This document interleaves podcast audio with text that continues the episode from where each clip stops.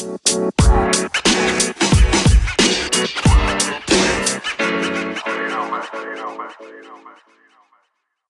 everyone, and welcome back to the 20 Minute Marketing Podcast. I hope you are having a wonderful day, and as always, thank you for listening to the show. We always appreciate your support. For anyone that might be a new listener, my name is Liam, and every week I interview a guest expert on topics like SEO, paid ads, content, social media, and lots more. We've been doing this show for almost two years now, so feel free to check out some of our previous episodes if you do enjoy listening to marketing conversations. So, with that said, let's get started with today's episode, which is number 74 of the show. I'm really excited to welcome Matthew Sokol, who is our guest today, and he is joining us from Algebra. We're going to be talking about pay per click advertising and specifically whether brands should go in house or use PPC agencies to uh, manage their PPC efforts. I think it's a really interesting conversation. It's a brand new topic for the show, and I'm looking forward to hearing Matthew's thoughts. Before we dive in, um, let me introduce Matthew and then we'll get started. So, hey, Matthew, welcome to the show, and how's it going? Hi, Liam. Yeah, really good. Thank you. Thanks very much for having me. It's nice and sunny where we are when recording, so that always makes things a little bit a little bit more positive. Um, and yeah, really looking forward to, to delving into what I think was a really fascinating discussion. No problem. Thank you for joining us. And yeah, it's always nice when we record on a sunny day. Uh, definitely helps brighten the mood. So before we get started, could you quickly introduce yourself and Algebra for us, please? Yeah, so my name is Matthew. Uh, I'm PPC specialist at Algebra. Uh, we're a paid media agency who uh, operate on a fully remote sort of scale, and we've been doing that kind of pre-COVID. Um, so when everyone started taking things and working from home, we, we've been doing that a while.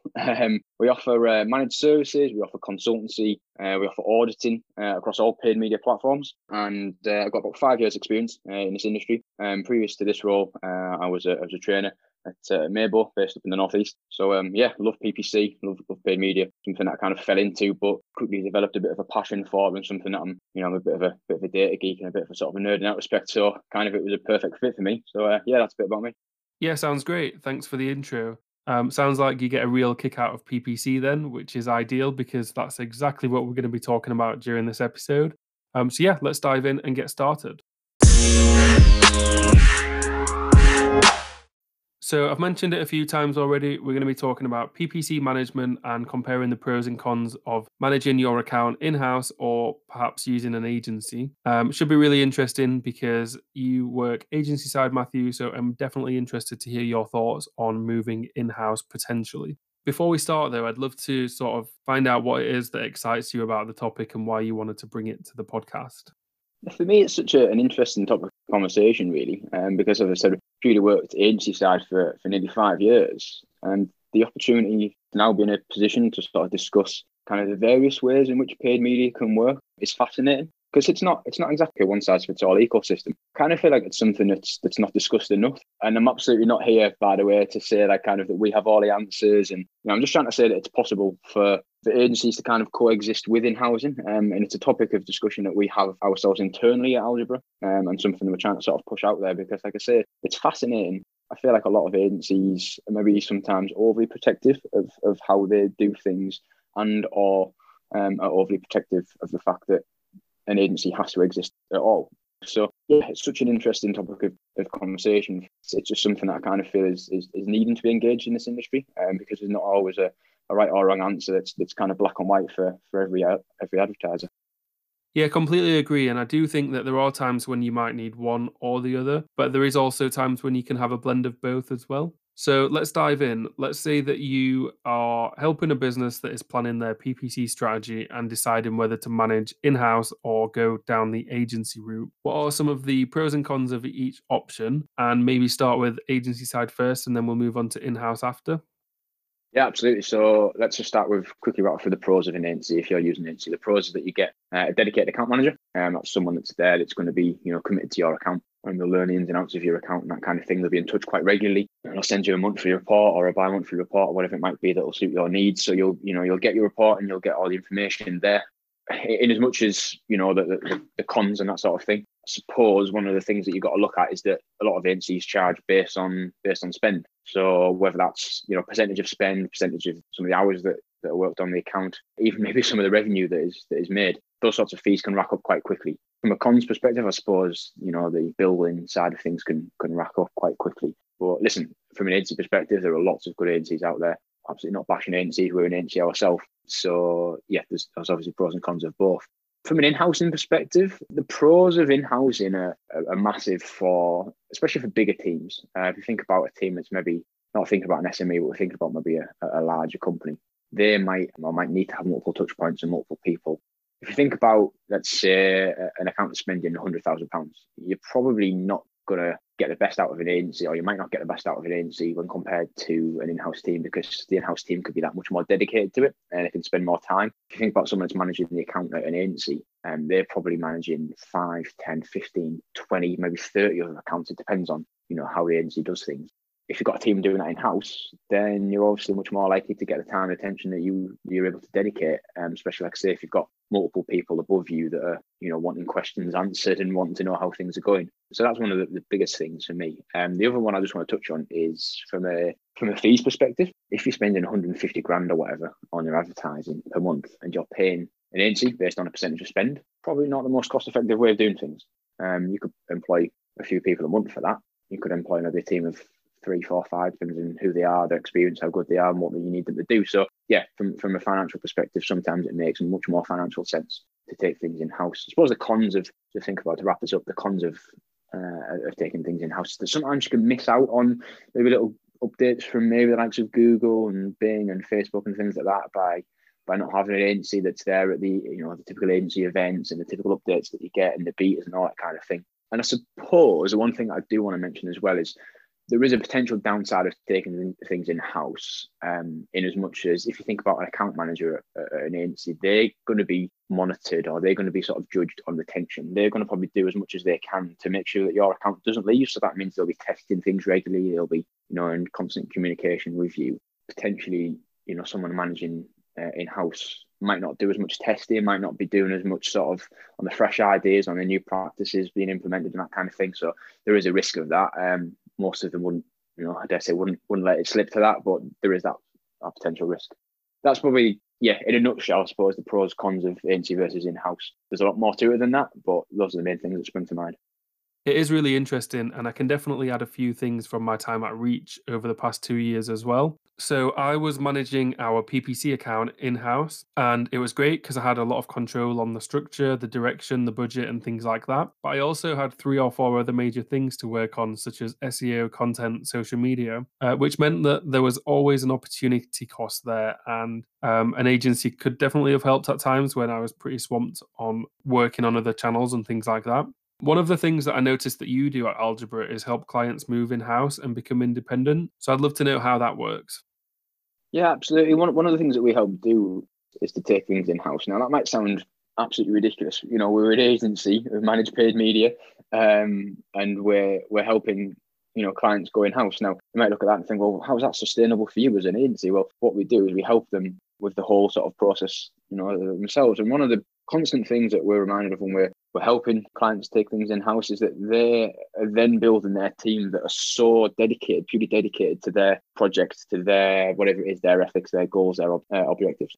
One of the things I mentioned earlier about percentage of spend from a you know commercial perspective of what you're spending on your advertising, that one of the big pros can be that you could have, as I said before, a team of people that are dedicated to your to your account or accounts, purely there for your company with a much more cost effective output. In as much as let's use the example of kind of salary versus what you're paying agency. I don't know, let's say you're spending 40 grand on your advertising obviously you're going to be paying if it's on a percentage of spend uh, you're going to be paying an agency x amount of, of thousands of pounds per month potentially when we get when we start talking about you know 150,000 pounds or 250,000 or 500,000 pound a month on your advertising it probably wrapped up a decent a decent bill which at that point you as an advertiser as a company probably look at that and go well maybe it does make more sense for us to take things in house, to have an in house team. Um, because we could have five people for what we maybe be paying an agency who are, as I keep saying, dedicated purely to that account. So it's really interesting when we're, you know, working with clients and they're kind of hiring themselves and they're thinking about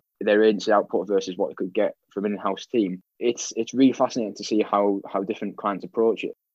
Yeah, absolutely. And I think there is a huge opportunity for agencies to offer that type of service.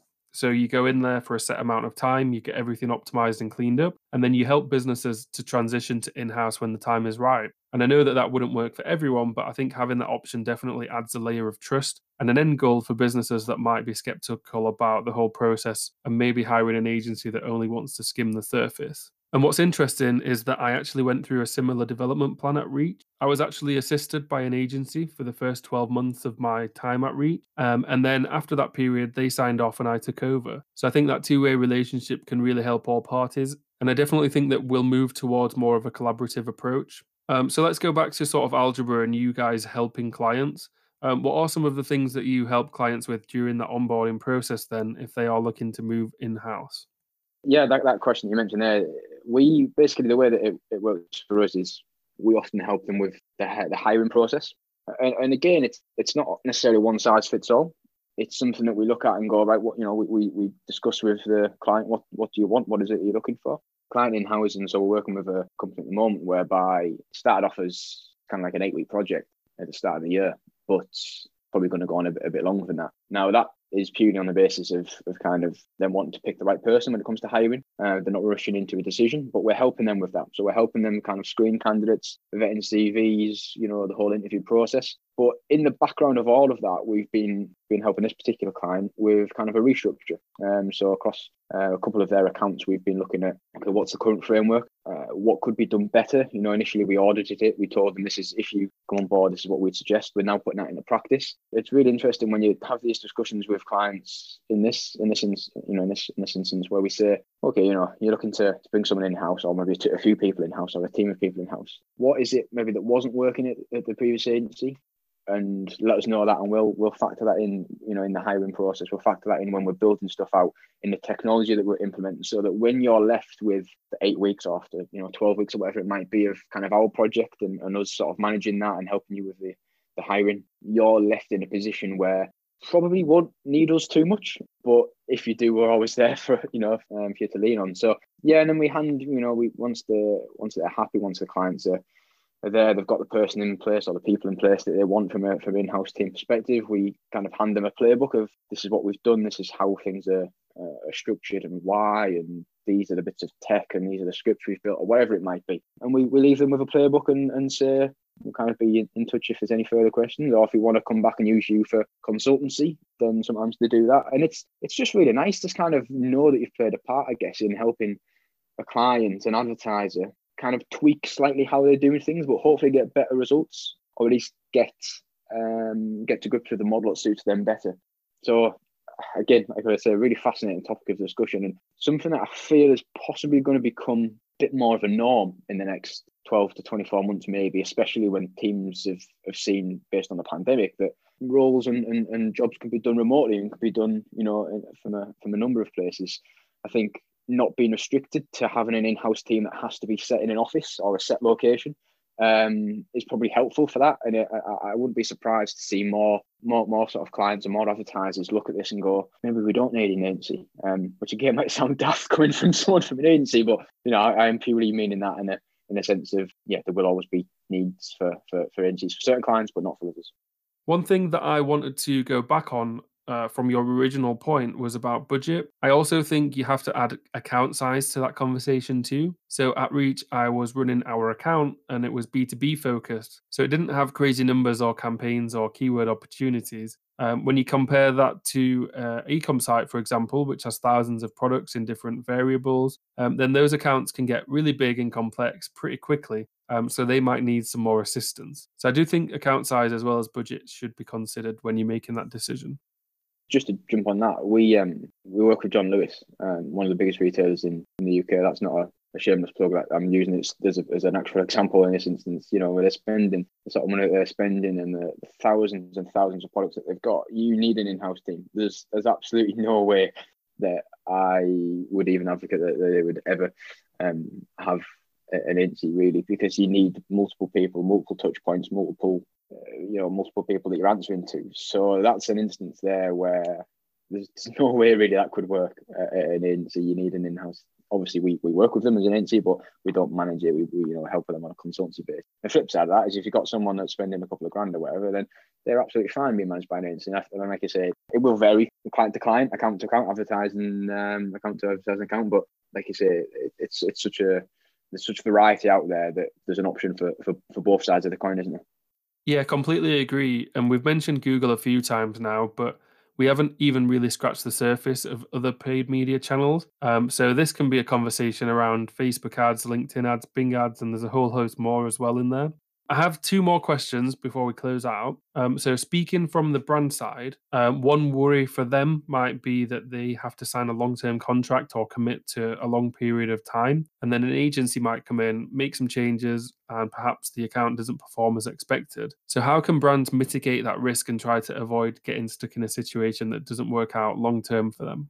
Yeah, absolutely. I'd be very wary of anyone that makes you sign like, this is just personal preference, I suppose. I'd be very wary of anyone that makes you sign like a a 24 month contract or something like that. You know, anything too long. Not every agency even uses contracts. So, I, you know, I should state that, but not everyone uses uh, a contract based model. And uh, we're actually working with someone at the moment who kind of are helping to, to in house things, and they um, are actually stuck with their agency for another month or so, and it's purely based on contractual stuff.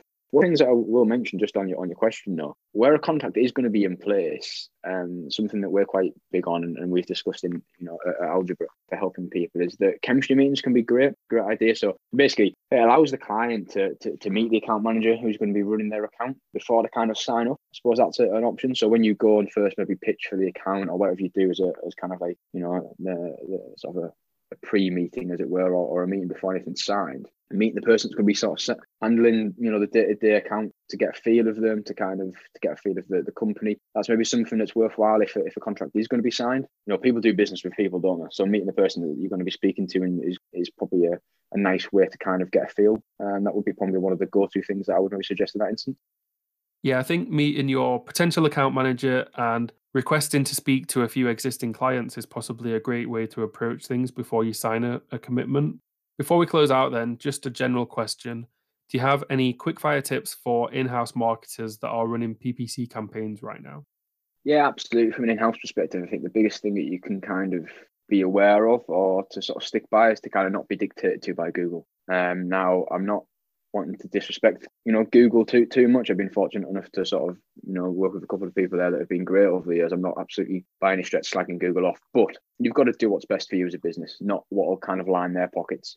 Some of the some of the recommendations, um, some of the what sound like they are best intentional suggestions for your account sometimes are more upselling than anything from Google reps and that kind of thing. So, like I say, whilst sort of have respect for Google and not sort of wanting to to slag them off too much, um, you as an in-house team have got to do what's best for your business goals and performance, and that's far more important than than even thinking that, oh, what if we piss Google off? Well, that's irrelevant for me as far as I'm concerned. Do what's best for you as a team, as a business, and and worry about Google later. So that would probably be one of the the biggest things that I would push to anyone that's running things in house. Don't be bullied by Google. Not that Google are bullies, but you know it can sometimes feel a bit like that. Yeah, I think that's a good one because the recommendations usually always suggest that you increase your budget and put more money into the account. Um, so I'd always question them and trial a few things rather than just accepting all of those recommendations. We are going to wrap up the main section right here. So thanks for bringing a new discussion to the show, Matthew. Um, I'm sure that you'll have given our listeners something to think about. We're going to close out with two quickfire questions that are really fun to close out the episode. So stay tuned with us for a few more minutes.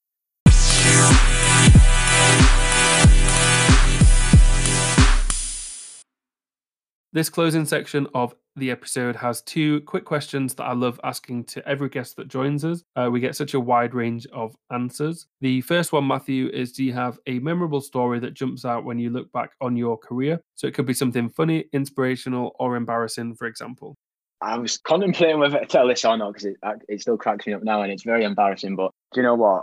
I feel like people might have a laugh from it, so I'm all right with that. So myself and Tom, who's also with me at Algebra now, we were at an event a Google event, uh, as it was, uh, a few, quite a few years ago now in Manchester. And I'd never been in this building before where the event was. Uh, and I uh, was very tired and it was first thing in the morning and we were kind of having breakfast and stuff and waiting for this Google event to start. I needed the, the toilet. I was uh, full bladder, walked down this corridor and couldn't quite tell what the men's and the women's toilets were, in as much as these figures were very, very, very similar. And a bit groggy in the morning, not quite woken up yet. I managed to walk into the ladies' toilet. Now, thankfully, it was it was quiet enough, but I just remember going in, thinking there's no urinals, is this is not the chance, and like going to the toilet and thinking, oh, what do I do? Texting Tom and being like, mate, what do I do? Um, anyway, I managed to the, the course was clear. I managed to find the gents, and if I ever go back to this building that was that was in Manchester, if I ever go back to this particular building, I won't make the same mistake. He laughs at me still and says I'm an idiot, but I still maintain that being very tired and in a building that I didn't know that the little stick figures on the door weren't the clearest. Um, so that's my embarrassing story that you might as well have a laugh at at my expense. yeah, that's definitely a funny one. Um, I do actually have a similar story as well, so I'll share that with you. I've got a season ticket at my local football club, and I used to sit on one side of the main stand with my friends, um, and it has a divide in the middle where the corporate seats are. And a few years ago, I swapped to the other half of the stand to sit with my dad, um, and I just assumed that the men's and the women's toilets were in the exact same order. Um, but for some reason, they're in the opposite places, and they're switched around on that side of the the main stand. Um, and I needed the toilet while the game was on, so I was in a bit of a rush. So I sprinted down the stairs and I just waltzed right round the corner and into the toilets, which I thought were the men's, like the opposite side of the stand. Um, and they weren't, they, they were the women's. Um, so that was quite an experience too, as well. Let's move on now to uh, my final question. Do you have a favorite marketing resource that you could share with our listeners? I love reading, um, so I'm going to use two examples of written content. The first one is pretty much anything by Avinash Kaushik. Uh, the man's a, a legend in my eyes. Um, so if you check out Occam's Razor, for anyone who's not heard of Avinash, uh, we're not on first name terms, by the way, but um, yeah, uh, that's the first one that I would certainly recommend. Uh, and then for, from a non PPC specific, or not even a, a market in general specific, um, specific context, but just in a way to kind of get you to think, um, I would suggest start with Why by Simon Sinek. Now it does look at brands, it does look at marketing, but even just when you're thinking about the bigger picture of things, that that for me is something I revisit all the time. Um, so yeah, Avinash Kaushik, uh, Occam's Razor, and Start With Why by Simon Sinek. Yeah, awesome. Uh, thank you for sharing both with us. Um, I will post the links to both of them in our show notes for easy access um, if anyone wants to check them out. We are going to wrap up the episode here. So thank you for joining us, Matthew. I've had a lot of fun chatting about PPC management with you on this episode. Thanks for having me. Cheers. Yeah, no worries. So thank you to everyone for listening. We always appreciate the support. Have a great week, and we'll see you next Wednesday with a new topic.